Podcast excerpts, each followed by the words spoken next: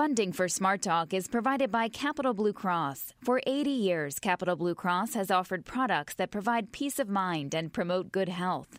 Focused on creating a healthier future for our communities through innovations like its Capital Blue Health and Wellness Centers that provide in person service and inspire healthy living. Capital Blue Cross is behind you for whatever lies ahead. More information is at capbluecross.com. Capital Blue Cross. Live fearless. Smart Talk is also supported by UPMC Pinnacle, bringing quality care to your community through Harrisburg Community Osteopathic, West Shore, Carlisle, Hanover, Lancaster, Lititz, and Memorial Hospitals. More information is available at upmcpinnacle.com.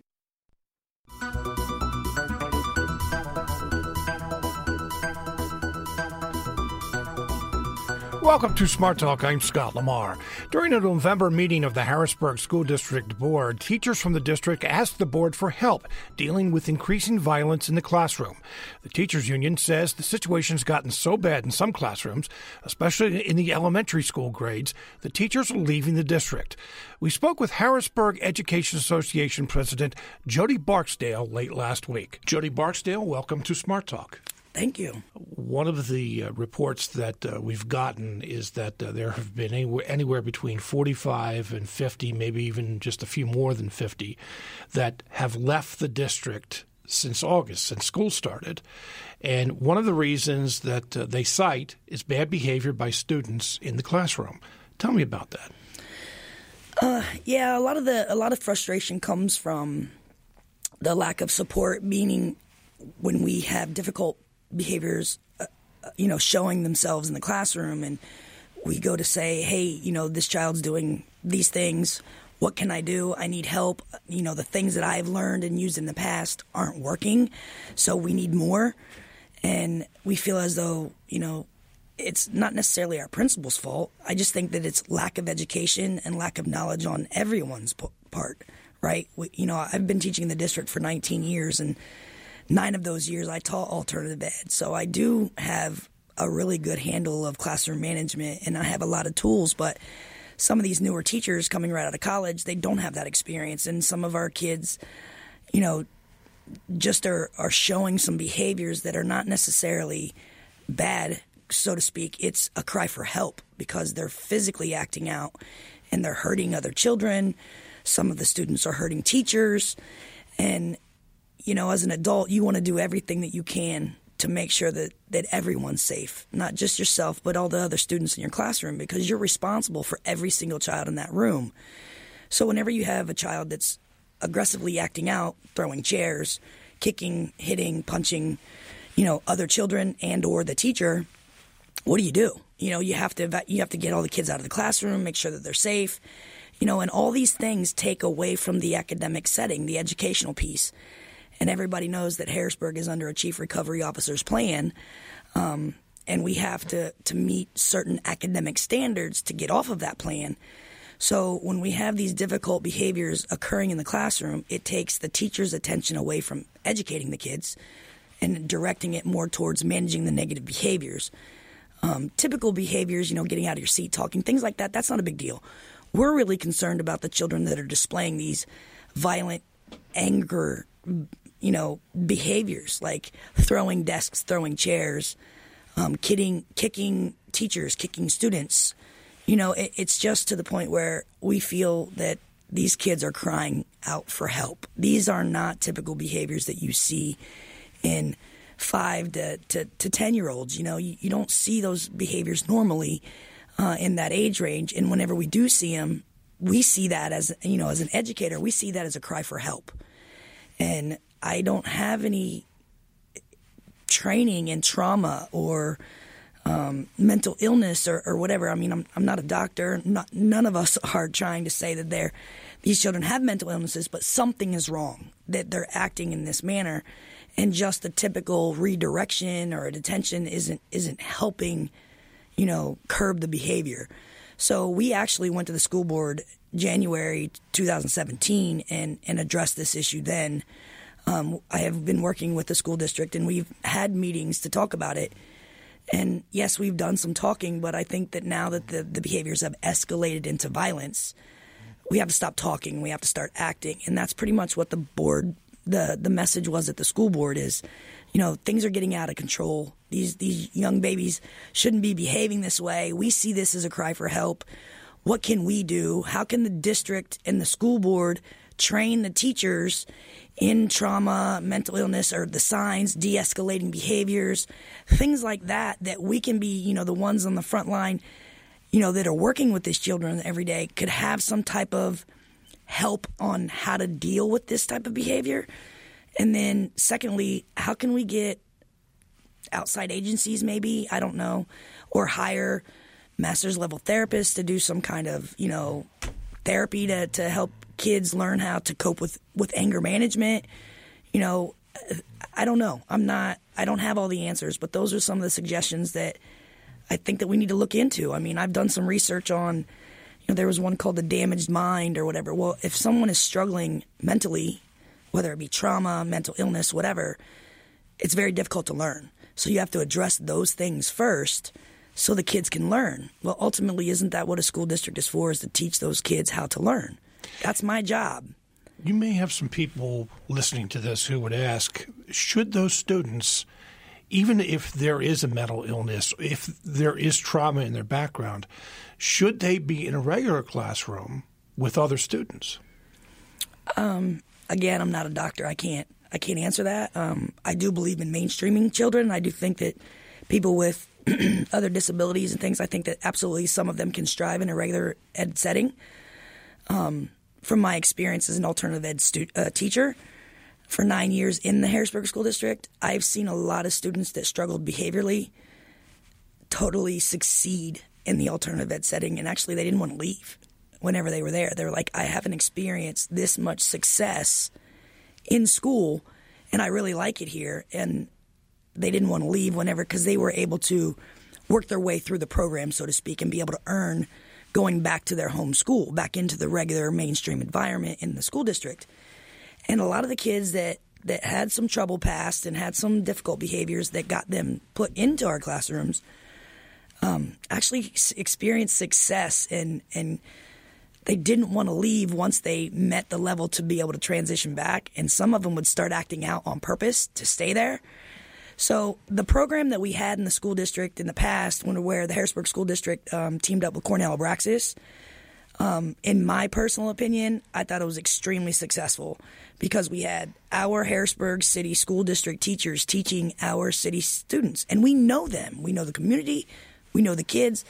And Abraxas, they had you know they had their specialty in dealing with behaviors and you know working through. What is Abraxas? Just for some background. Cornell Abraxas. Um, it's like a behavior modification company. Mm-hmm. Um, and they would literally, I had a class of 15 students.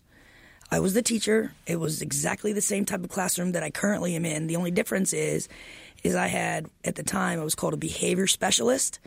That was an employee of Cornell Abraxas in my classroom. Every class had one. And if there was a behavior concern and I addressed it and it got to the point where it was taking away too much educational time for me to address it, then my behavior specialist would say, Come on, let's go out in the hallway. And they would figure out what the problem was. They would talk about it. They would process through it if it was because they had something traumatic happen to them in the morning before they came to school and they were just set off in a bad mood. They were able to actually talk to that child and figure out what's wrong and give them suggestions on how they can fix it or work through it and I could still stay in my classroom and teach the other 14 kids. I mean, test scores definitely increased. So in that environment, and there was no limit on how many kids could come to our school. You know, if, if we if we exceeded our 15 and we had more kids coming in, we would just open a new classroom. And it, it just, in my opinion, was successful. I've actually ran into some of those kids that are now adults in the community and they loved it. And they said that they wish that it was there because now i wish that my kids had that experience to go to. So what the, happened to it?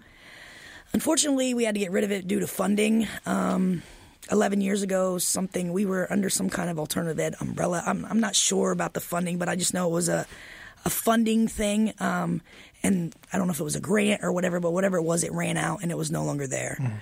So let's get back to the current situation.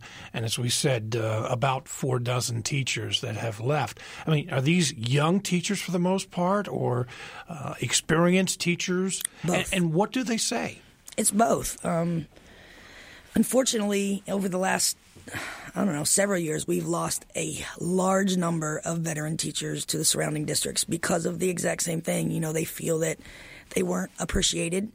They feel that they didn't, no matter what they did, it wasn't good enough. Um, they also good enough for who? Anybody. I mean, some principals give us a lot of, you know, good jobs. I appreciate you, things like that. But typically, you know, we get we get the we get the bashing of all the negativity that's going on in Harrisburg typically comes down to the teachers and the kids. I mean, you know, that's that's the stuff that that you hear and um it's just we care. The people that are here, we care about these kids and we want to see them get the supports and the help that they need. And when we see that there is a need, and we bring it to the attention of the people that have the power to do something, nothing changes, that's what's frustrating. And I literally had a teacher who emailed me and said, I love working in the city. I love these kids. They're great people to be around. However, I'm at a crossroads. I'm in an abusive relationship with my career. And I said, Wow, what do you mean by abusive relationship? And this teacher said, I love my job. I love coming to school every day. I, I do it for these kids. But whenever I see that there's something wrong and I go and ask for help or I ask what can we do or what assistance can be given to these kids and you get told I'll look into it or I'll get back to you or there's really nothing that we can do, it gets to the point where you feel like you're getting beat up every day when you're asking for help is what she said and I was like, "Wow, that's amazing." Like I never considered that. But that's what people mean by lack of support. You see a need, you don't really know how to fix it. So when you go to the people above you that should be your resources and they don't know how to get that help or that need fixed, it, it, it's frustrating because we see the need, we see the hurt, we see the pain in these kids, and we don't know how to fix it. It, it gets very, very frustrating. And that's what we mean by lack of support that teachers are leaving because of lack of support and they don't feel appreciated were there teachers or are there teachers that actually feared for their safety? Nobody ever came out and told me that, no. No. But there were teachers who were attacked. I mean, I heard a story about uh, a youngster, and I mean like a five year old, basically uh, cussing out a, a, a teacher. Yes, that happens, unfortunately. Where do kids pick that up? I think I know the answer to that, but. I'm not at liberty to say that. I don't know. Obviously, they're seeing things or hearing things that they probably shouldn't be at that age. But again, you know, everybody has difficulties in life, you know, and there's hardships, and we understand that everybody has a different situation when it comes to home, which is why the teachers want to help. What can we do? Train us to help these kids. Bring in outside agencies or hire master level therapists to be able to counsel these kids and teach them coping skills and I mean whatever, you know, PTSD is a is a rough thing to get through, and um, I've never personally experienced it, thank God. But I do have several uh, family and friends that were in the service, and a lot of them have PTSD. And you know, as adults, we struggle with it. Could you imagine, you know, a five, six, seven year old? How would how would they be able to deal with that? They don't even know how to ask for help, and we feel as though these behaviors is a way for them to cry out for help. So we would like the community, the teachers, in the school district to come together and figure out what we can do to help these kids. That's what we want. The ultimate job is to provide an education for these young people so that uh, they will be able to go out into the world and uh, be a success.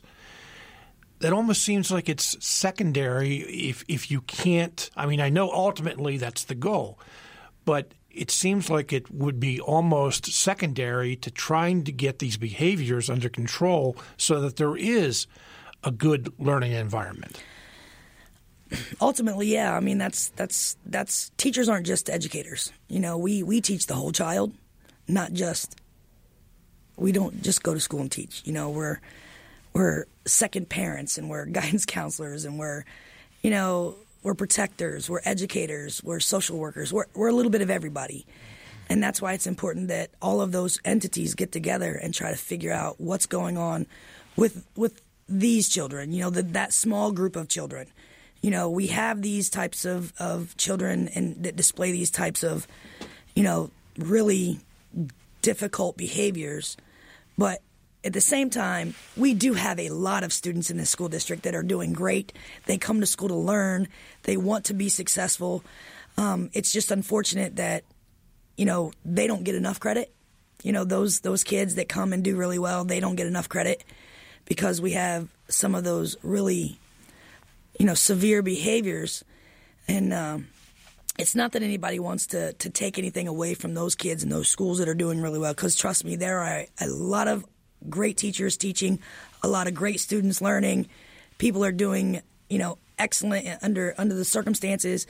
It's it's not that we want to point fingers or place blame on anybody. It's we see that there's a problem. We are professionals and we see that some of our younger kiddos are really acting out in a way that we haven't seen, you know, prior to the last couple years. So that to us is a red flag. Like something's going on with these children. What can we do to help them? You know, and that's all that this whole thing is about. Is about students being able to go to school and learn, and teachers being able to go to work and teach. Teachers want to teach, and kids want to learn. But sometimes when you have these difficult behaviors going on in your classroom, it's hard for me to, you know, for teachers to do their job when they have to deal with this behavior and keep everyone else safe. And it's difficult for those children who actually, you know, are, are meeting the expectations and doing what they're supposed to do. You know, we have um, the the slogan uh, catchphrase is ready, responsible, respectful. You know, that's that's our that's our mission. Our focus is to to have every child be ready, responsible, respectful in the classroom, in the hallway, in the bathroom, in the cafeteria, on the bus. So hopefully that will overflow into their daily lives in the community, right? We want them to be upstanding citizens. So that's what we're trying to implement and enforce in our district. And, you know, I, I, I think that everything that we're doing is great. But we do have some of those kids that are not being ready, responsible, and respectful, and they're taking it to the extreme how can we how can we get those kids you know to turn the corner and become ready responsible and respectful so everyone in the district can learn not just you know a percentage that that small percent that are that are behaving this way is affecting the large percent that's i mean imagine all the all the kids that are doing really well imagine if those four or five kids in each class now became ready responsible respectful imagine how much success the the school district could have if we were able to help those four or five kids in each class that are struggling. It would be amazing. Jody Barksdale, thank you very much for being with us. You're welcome. Thank you. That was Harrisburg Education Association President Jody Barksdale speaking with us in the WITF studios last week. She's in class today, is the reason we're not speaking to her live. Coming up, we're going to be speaking with uh, Harrisburg District Superintendent Sybil Knight Burney and Jamie Foster, Chief Academic Officer with the Harrisburg School District. You're listening to Smart Talk on WITF, your home for NPR News and all things regional. I'm Scott Lamar. Smart Talk is supported by Capital Blue Cross, providing health care coverage accepted by doctors and specialists in all 50 states. More information is available at capbluecross.com. Capital Blue Cross, live fearless. Smart Talk is also supported by Pinnacle Health Spine Institute, part of UPMC Pinnacle, offering a complete range of services to diagnose and treat your spine condition. More information is available at upmcpinnacle.com/spine. Welcome back to Smart Talk. Uh, during this portion of the program, we're talking about uh, some reports of violence in the classrooms of Harrisburg School District, especially in the, the younger grades, the earlier grades, I should say, elementary school grades. You got to hear from uh, the head of the Teachers Union, Jody Barksdale. And now joining us in the studio is Harrisburg District Superintendent Dr. Sybil Knight Burney. Dr. Knight Burney, welcome to the program. Thank you, Scott. Also with us today is Jamie Foster, who is Chief Academic Officer. Ms. Foster, welcome to the show. Good morning, Scott. Thank you. If you have a question or a comment, give us a call, 1 800 729 7532, or send an email to smarttalk at witf.org. So, Dr. Knight Burney, let me start with you. In your observations, what you've heard, what is happening in the classrooms? Well, Scott, um, as you know, our classrooms are just a mirror of our community. And with that being said, whatever happens in a community also comes into the doors of our schools. So, one of the things that we have recognized nationally is that um, as we look at the school, you know, traditionally schools have been able to be the center of the community, but now they're almost like an extension of the home. So we are providing more and more services. You know, Harrisburg is one of many districts that is a full Title I district. So we have 100% free breakfast and lunch for our students. And as we look at that, we also have to look at all of the other factors that, that go into making that a reality. So as we look at our scene of mental health services, we're looking across nationally. Um, I am part of a national association of superintendents, and currently we have a cohort of superintendents within that group called the Community of Practice. And we get together, and we just came back from Atlanta on Friday, Thursday to Friday, um, talking about various social factors that impact the learning environment, meaning schools, and what we have to do. And one of the superintendents, um, one from Schenectady, talked about his trauma sensitive schools. And we are also talking about that here.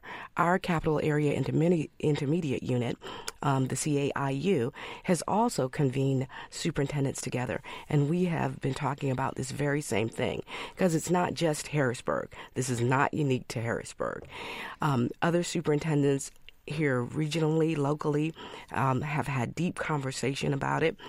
And as I look, even this month's Educational Leadership, which is an international magazine, also features mental health in schools with the main focus of being trauma and other things that happen as we talk about the adverse kind of childhood experiences that are, are, are so prevalent now today, um, we are recognizing a need within our schools to have to address this. Can I interrupt you for just sure. one second because you said that it's not unique to Harrisburg, and I think that across the country, you, I mean, you're probably right that there are a lot of school districts that are are dealing with this kind of situation, violence in the classroom, but it, it, it may be unique to this region, maybe even some other cities in Pennsylvania, but those other regional districts that you mentioned don't have 40 to 50 teachers leaving because of violence in the classroom. Well, I think maybe I need to correct that too. And the, we don't have 40 or 50 student teachers leaving because of violence in the That's classroom. That's what the union said. Um, unfortunately, they, they've been misinformed as we look at our data, um, our top reasons that teachers are leaving is because of retirement. You know, we have those teachers who've been teaching um, since the 70s. It's they've been retiring. We have we've had some teachers who are relocating because their spouse is moving. We've had terminations, and we've had some other reasons like going to a school district that's closer to my home. I don't know if you recognize it or not, but we have many teachers who do not live in the city of Harrisburg or in Dauphin County. Many of them live, you know, to an hour, an hour and a half to two hour commute. So sometimes when you find a school district closer to your home, you want to move to that. But why would the union say that we, you know, since August, we've had 45 to 50, maybe even 53 teachers leave due to the violence in the classroom? I don't know why they would say that. Well, I mean, are you saying they're being untruthful? I'm saying that I just gave you the top reasons, and the top reasons are retirements, terminations, relocation, and just some other personal reasons. But the majority of them are retirements, terminations, and relocation. But you don't deny that there is violence and misbehavior in the classrooms. I would say that there is some misbehaviors in the classroom and there are, are a plethora, a, a, wide range of variations of those behaviors. And sometimes the interpretation of what's violent or not violent is subject to what the current situation was or what happened at that time. So to say that there aren't, I would be lying. There are but there's also a range of behaviors. Hmm. Well, I mean, there were reports of teachers saying of students throwing chairs, kicking teachers, scratching teachers. Uh, that one incident of a five-year-old uh, that you know, for lack of a better way to describe it, they described it as cussing out a teacher. Mm-hmm. Um, that I mean, you don't deny that that, that happened. No, I, I don't deny that that happens. Mm-hmm. I think one of the things that we have to look at, though, and, I, and Ms. Barksdale did mention it in her interview, and that was around education. The lack of education to try to um, approach these various issues and various behaviors that are happening because we have to know the root of them.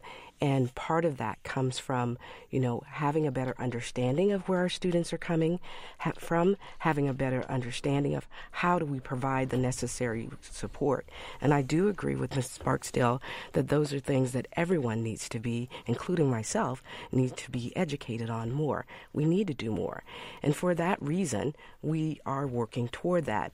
Now, you do know that we have a um, um, various agencies who do and are continuing to support us. In fact, the Dauphin County Mental Health System services have also been convening meetings with superintendents and with us in the school district. We have Pressley Ridge that provides in school therapeutic counseling. They also are situated in our Karen F. Snyder Student and Family C- Community Health Center, which provides after hours um, therapeutic counseling services for the whole family. Because we realize that even though a student gets the counseling, the therapeutic counseling in school, we need to help the parents understand how they can still help the student when they come home. So those are some of the things we've had trainings um, during the summer with our administrators from the Pennsylvania Psychiatric Institute trying to help us more. And we have have had more and more discussions. I think one of the problems is that this is such a, a new thing for us to see kindergartners and first graders at this level. Um, Miss Foster and I actually went into a classroom about a week and a half ago to really observe that. And we've had some behaviors um, of a violent nature that have been mounting, but I think it's it's it's happened so fast and it, it's been more and more students that we see that are coming in and getting an understanding of this and wrapping around our hands around. Because one of the things you have to understand too, we want everyone to be safe. Safety is first. But we also have to protect the rights of the child. And we can't just kick kids out of school anytime. We have to make sure that we are doing the proper things and we're taking the right course of action to ensure their rights as well. So you know, we have to look at a real big picture. And of course, we're trying to move as fast as we can. Mm-hmm.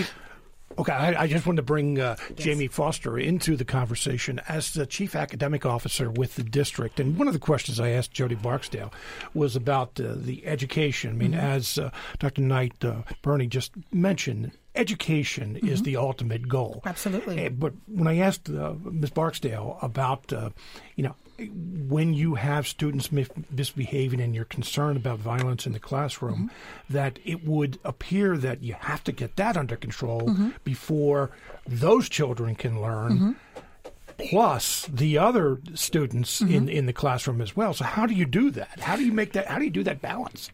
One of the things that we know about education, Scott, is that when I have a really strong, rigorous lesson, and students are highly engaged, that typically behaviors, whether negative or poor, uh, they typically do not occur. So, one of the things that we strive for with our curriculum in the school district is to ensure that it is highly rigorous that it, provides uh, a genuine amount of student engagement so that way students are so involved in whatever it is that they're learning for that core content or that elective area that I don't have time to misbehave. Uh, one of the things that we have instituted this school year are classroom management plans, and it's individual for each teacher because what may work for Dr. Knight Burney may not work for Jamie Foster, may not work for Scott Lamar. So these are specific to each classroom so that as I get to know my children, we can speak to that around what works best for all kids in the room.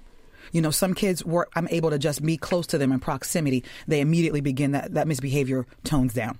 Some students, I have to give a tap on the shoulder. That might be a tier two, and I'm going to use this word and I'll bring it, I'll introduce it intervention. Things that we do that redirects a child to be able to now get back on track and be involved in the class and, and do what they need to do in order to learn best for themselves.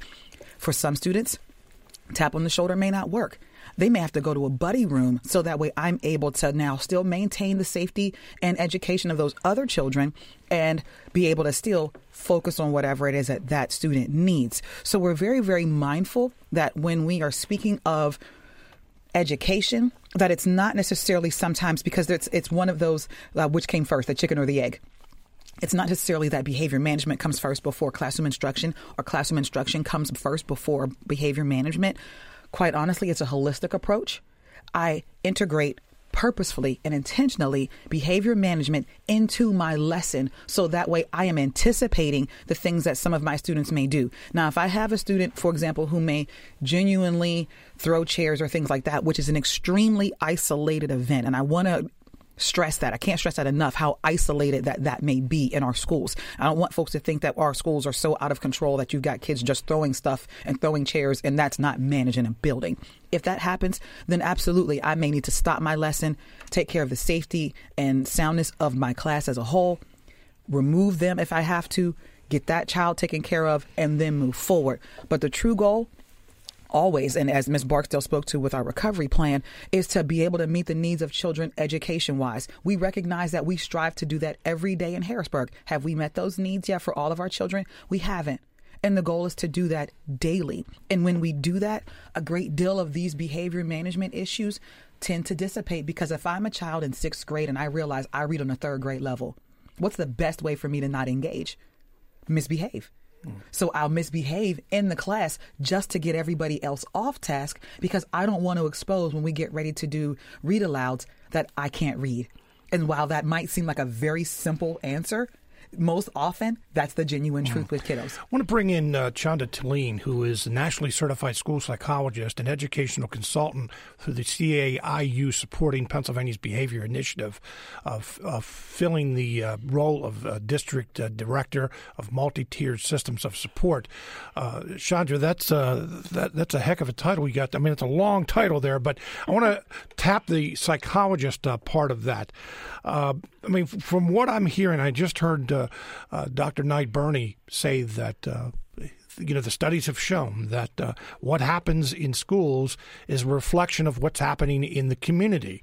So, what is happening? I mean, why are there kids from the ages of five to 10 year olds who are acting as, as both uh, Dr. Knight Burney and uh, Jody Barksdale uh, described, that uh, this is something that has really only happened here in the last couple of years? What's going on? Well, we have to remember that behavior is a form of communication.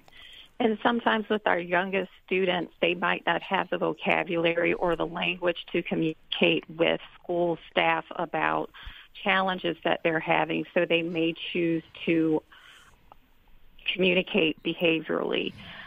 Some of the things that are different in our community, you have to think about the fact that um, Harrisburg Public Schools, we have the majority of our students are living um, have low SES. We have lots of students who are homeless and highly mobile. Those low SES, low SES. What's what's that? Um, socioeconomic status. Okay. So we right. have we have families who are struggling financially. We have families that are struggling to find a place to live on a consistent basis. We also have more students um, living in trauma. Uh, I'm sure um, maybe Dr. Knight talked about the number of families we're getting from Puerto Rico who've um, survived through that hurricane. So we have lots of students who are dealing with a, a lot of issues that are that are getting in the way of them learning educationally. And unfortunately, sometimes these students are speaking out through behavior, and we as educators have to find ways to educate our students through their behavior to give them new skills in order for them to be able to participate within our school setting and meet our expectations. Mm. Dr. Knight Burney, uh, we only have a few minutes left. I want to thank all three of you for being with us today. But I, I want to get to solutions. What mm-hmm. is the solution to this problem? Uh, if there are more than if there is one more more than one solution for one thing. But the other question is, I, you know, I heard Jody Barksdale speaking. She said that they're real criticism or complaint is they feel they're not getting support from maybe principals in some cases, uh, from the school board in other cases that, that when they are coming uh, to the school board and saying we have a, a, problem here, they're being told, okay, we'll, we'll you know we'll take a look at it, and nothing gets done. I mean, it seems from just the, hearing you today that you have a different point of view of what's actually happening in the classroom than what the, the, the teachers do. So, number one, what is the solution? Number two, what does the, the board do to support these teachers? Now, you understand that there is no one solution that fits there never everything. Is. There never is. And I don't always know if we have the right answer right away. Um, when we look at some of the things that we've been doing in the Harrisburg School District, for instance, our cultural proficiency training, which um, and Ms. Barksdale was a part of that during the summer. We had over six schools that were trained, um, and it's ongoing training about you know really understanding what is appropriate, what's been happening in our schools, and most importantly, how we interact with students and their families and we increase the relationships. There has to be a level of trust. So when you even talk about the needs, what we need to be able to do is always have a very strong level of trust and relationships with our families because mental health issues are very sensitive. This whole trauma thing is very sensitive because you got to remember, Scott, now you're getting into my business you know, as we talk about that. And the one thing that, that, that parents, and I'm a parent, you're a parent, we're parents, we don't want to be seen as bad parents.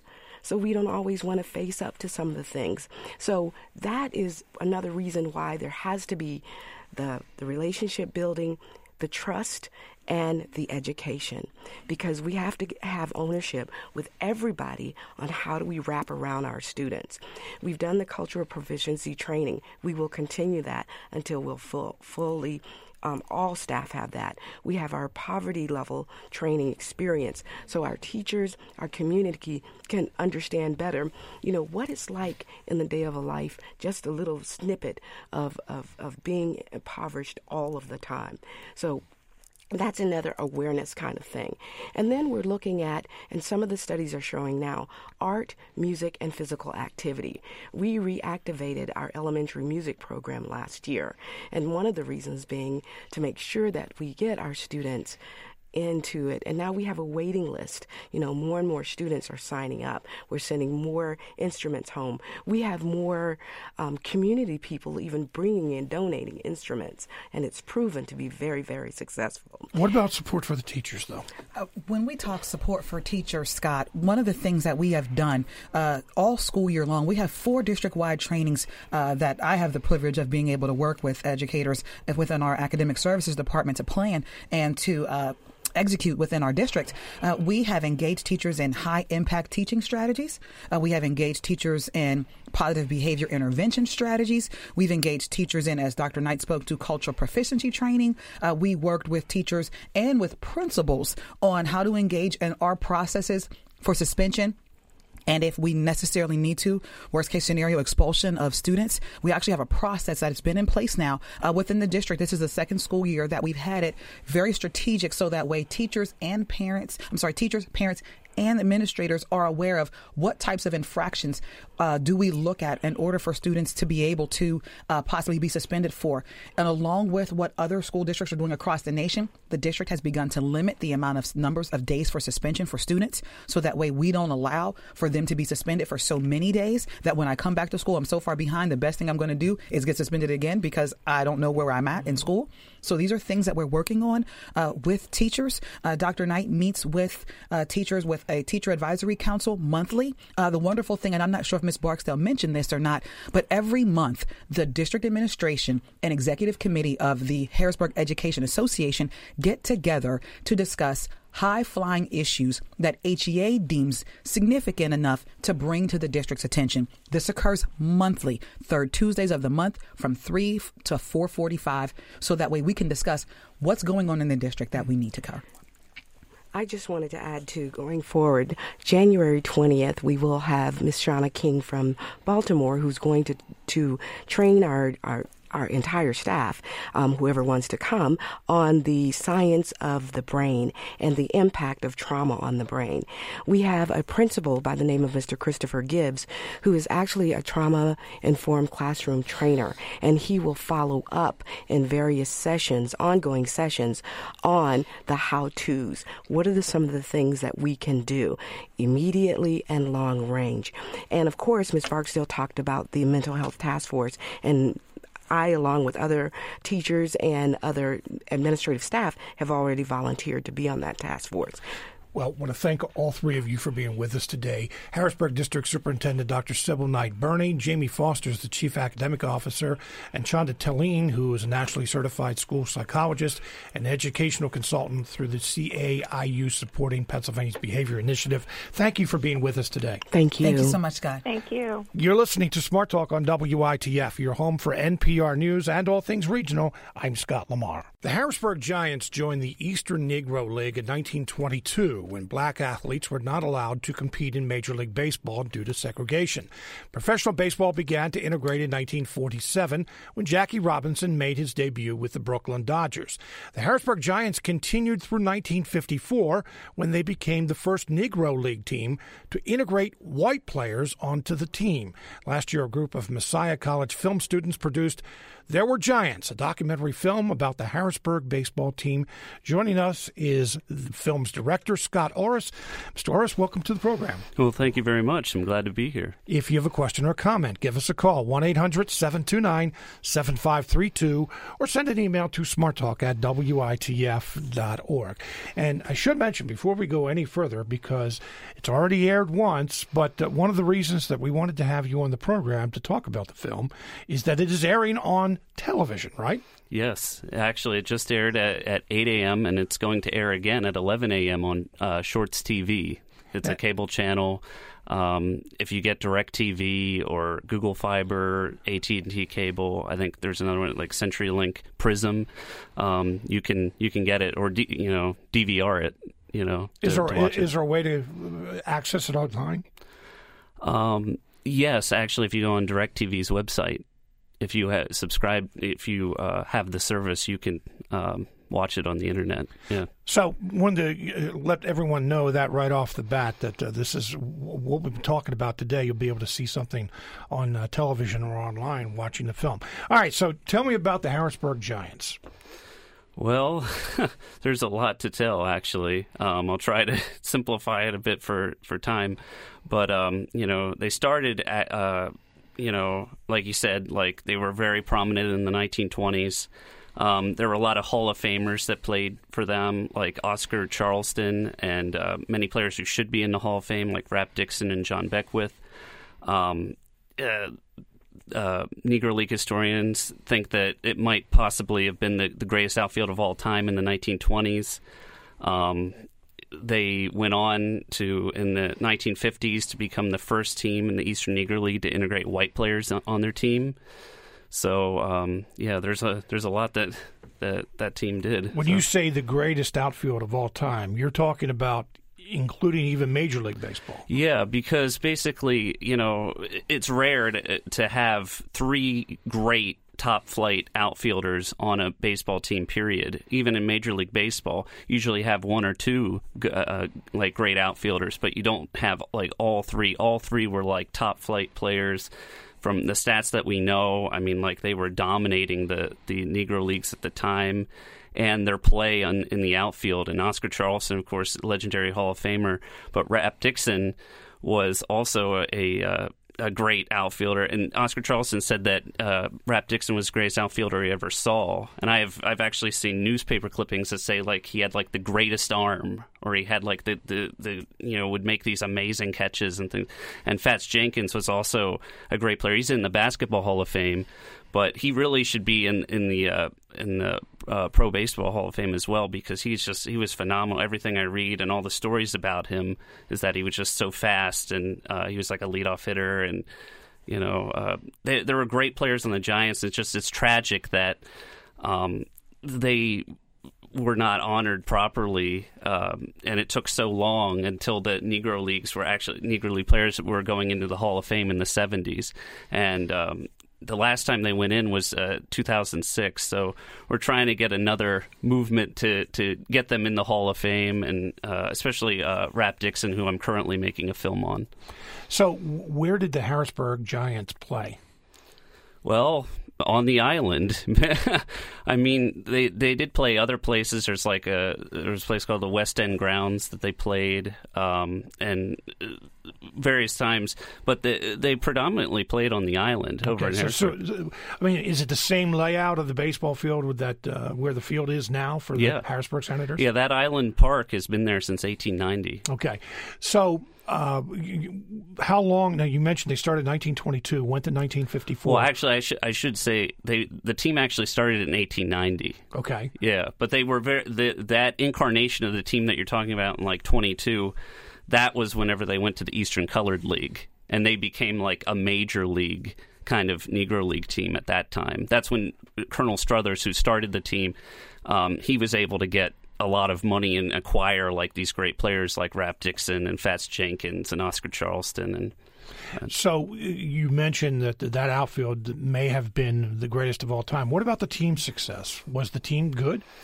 Yeah, they were really good. Um, apparently, they they finished uh, second like perennially throughout the 1920s. But it's interesting because I actually found a newspaper article that said that I think it was 1926 that they finished second because they, they had no field. They had to forfeit their games.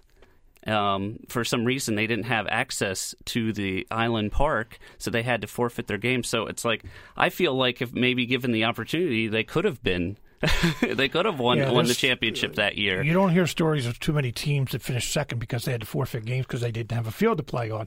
So I don't know whether in the course of the film you examine this or not, but uh, uh, we know that uh, many Negro League, League, teams they had a lot of respect amongst a lot of pro baseball players and uh, some of the hierarchy of Major League Baseball was just that uh, they wouldn't allow black players to play in the, in the major leagues. But did the Harrisburg Giants experience any kind of particular discrimination, or how were they treated over the years? Well, I, I had the privilege to interview uh, many of the surviving uh, Giants players for my film, and uh, Jim Whedon, who who who's in my film, who I had a chance to interview. He he described going down south, like going to Alabama, and they like pull down the curtains and it, it's like he couldn't like you weren't even a person. It was like who, simple. Who pulled down the curtains? Oh well, that's uh, that was his phrasing, but basically, like uh, oh, white okay. white people in in, in Alabama would would basically kind of shut them out. Basically, it's like things that we take for granted like you know eating and you know sleeping somewhere. It's like they couldn't get a get a meal. They were uh, you know it was segregated or or they couldn't go and, and get a hotel room to stay, you know, and they were always on the road, so this was always a problem because there, there was so little money in the Negro Leagues at the time. So they're always on the road, and, and these simple things that, you know, we take for granted or whatever, they faced all the time, and they were very courageous. And, I, I didn't realize there were a whole lot of black teams in the uh, in the South. I mean, I would see. Well, they, yeah, there there were, and but the the Giants like they would travel down there, right, and stuff to play them and everything. Yeah, so it was uh, there were there were quite a number of teams down there. So in 1947, Jackie Robinson become, becomes the first African American player to play in the major leagues, and uh, after that, uh, there were others that came um, ever so slowly. I mean, it took took to 1957 before the Phillies actually had uh, a black player, but uh, you know that was, and a lot of people who look at uh, the history of Negro League baseball, and even though it was a glorious history as far as the players go, the talent of the players, that after Jackie Robinson integrated the major leagues, that was kind of the death knell for Negro League baseball. But yet the Giants continued until 1954 and actually integrated a white player. How did that happen? Several white players. How actually. did that happen? Well, yeah, it's it's interesting. In 1954, you know, a time of, of segregation. Well, I mean, Brown v. Board just happened, and they apparently Ed Norick, Bruno, um, many others. Um, who, if you watch my film, you'll know who these people are. But um, they went down there and they just they decided to try out. You know, like people were saying, like, "Well, why are you trying out for the Negro Leagues?" And and it's like, no, well, it's a, it's they thought it was high caliber baseball, and it was. It was a higher caliber baseball than what was being offered that they could play at the time. And they said, you know, oh, we're going to go down there and try out. And uh, the owner of the team, uh, Rich Felton, said, you know, as long as you can play baseball, you can play. And and that's that's what you know the team said that I mean that that was the, kind of the, the, the creed of everybody was that it was this beautiful moment where they like race didn't matter that that they came together and it was this beautiful moment of racial harmony harmony for the love of baseball and I think that that's really kind of the take home uh, message of the of the that team is that it's like wow, it's like you have this thing, and then and then they would win the championship that year. So was how many, how many white players did they have in '54? I I I don't know exactly. Probably like four or five, I believe. Out of a team of how many? Mm, probably Ugh. dozen or so. Yeah, probably about probably about that. Yeah, I'm trying. And it was the first, and it was the first Negro League team that actually had white players. Yes, mm. yeah, in in the in the Eastern Negro League. Yes. Okay, so I, I want to thank you, uh, Scott Orris, for for being with us today, and again, give you the opportunity. Uh, this is fascinating. Again, the information if someone wants to see your film. Oh, um, well, I mean, it just aired uh, at 8 a.m. today, but it will be on at uh, at 11 a.m. on uh, Shorts TV, which is a cable channel, on uh, Direct TV, Google Fiber, AT and T, and uh, CenturyLink Prism. So, yeah, if if you get a chance, you know, it will also be on at on the uh, 16th of uh, December on Saturday at the same times, 8 a.m. and 11 a.m. So, set your DVRs and uh, please tune in. There Were Giants. Uh, Scott Orris is the director of the film. Thank you very much for being with us today. Well, thank you, Scott. It was a pleasure. Last Wednesday, want to mention this. Uh, last Wednesday, Congressman Lloyd Smucker of uh, Lancaster County appeared on Smart Talk uh, for just over 10 minutes. Now, due to a communications error on our part, I was under the impression that Congressman Smucker had only agreed to appear on Smart Talk for 10 minutes, when in fact, the 10 minutes was at our suggestion because of a tight schedule. We regret the miscommunication and hope to have Congressman Smucker on the program in the future for a longer period of time so that we can go more in depth depth on the issues. Tomorrow's program, we talk about books for holiday giving. Smart Talk is produced by WITF as part of our mission to deliver relevant, high quality programming. Support comes from Capital Blue Cross, which shares WITF's commitment to being a trusted resource in our communities. Capital Blue Cross, live fearless. Smart Talk is also supported by UPMC Pinnacle, who is studying a new surgical technique that allows surgeons to make repairs to the heart without having to open the chest cavity and while the heart is beating. Info at upmcpinnacle.com.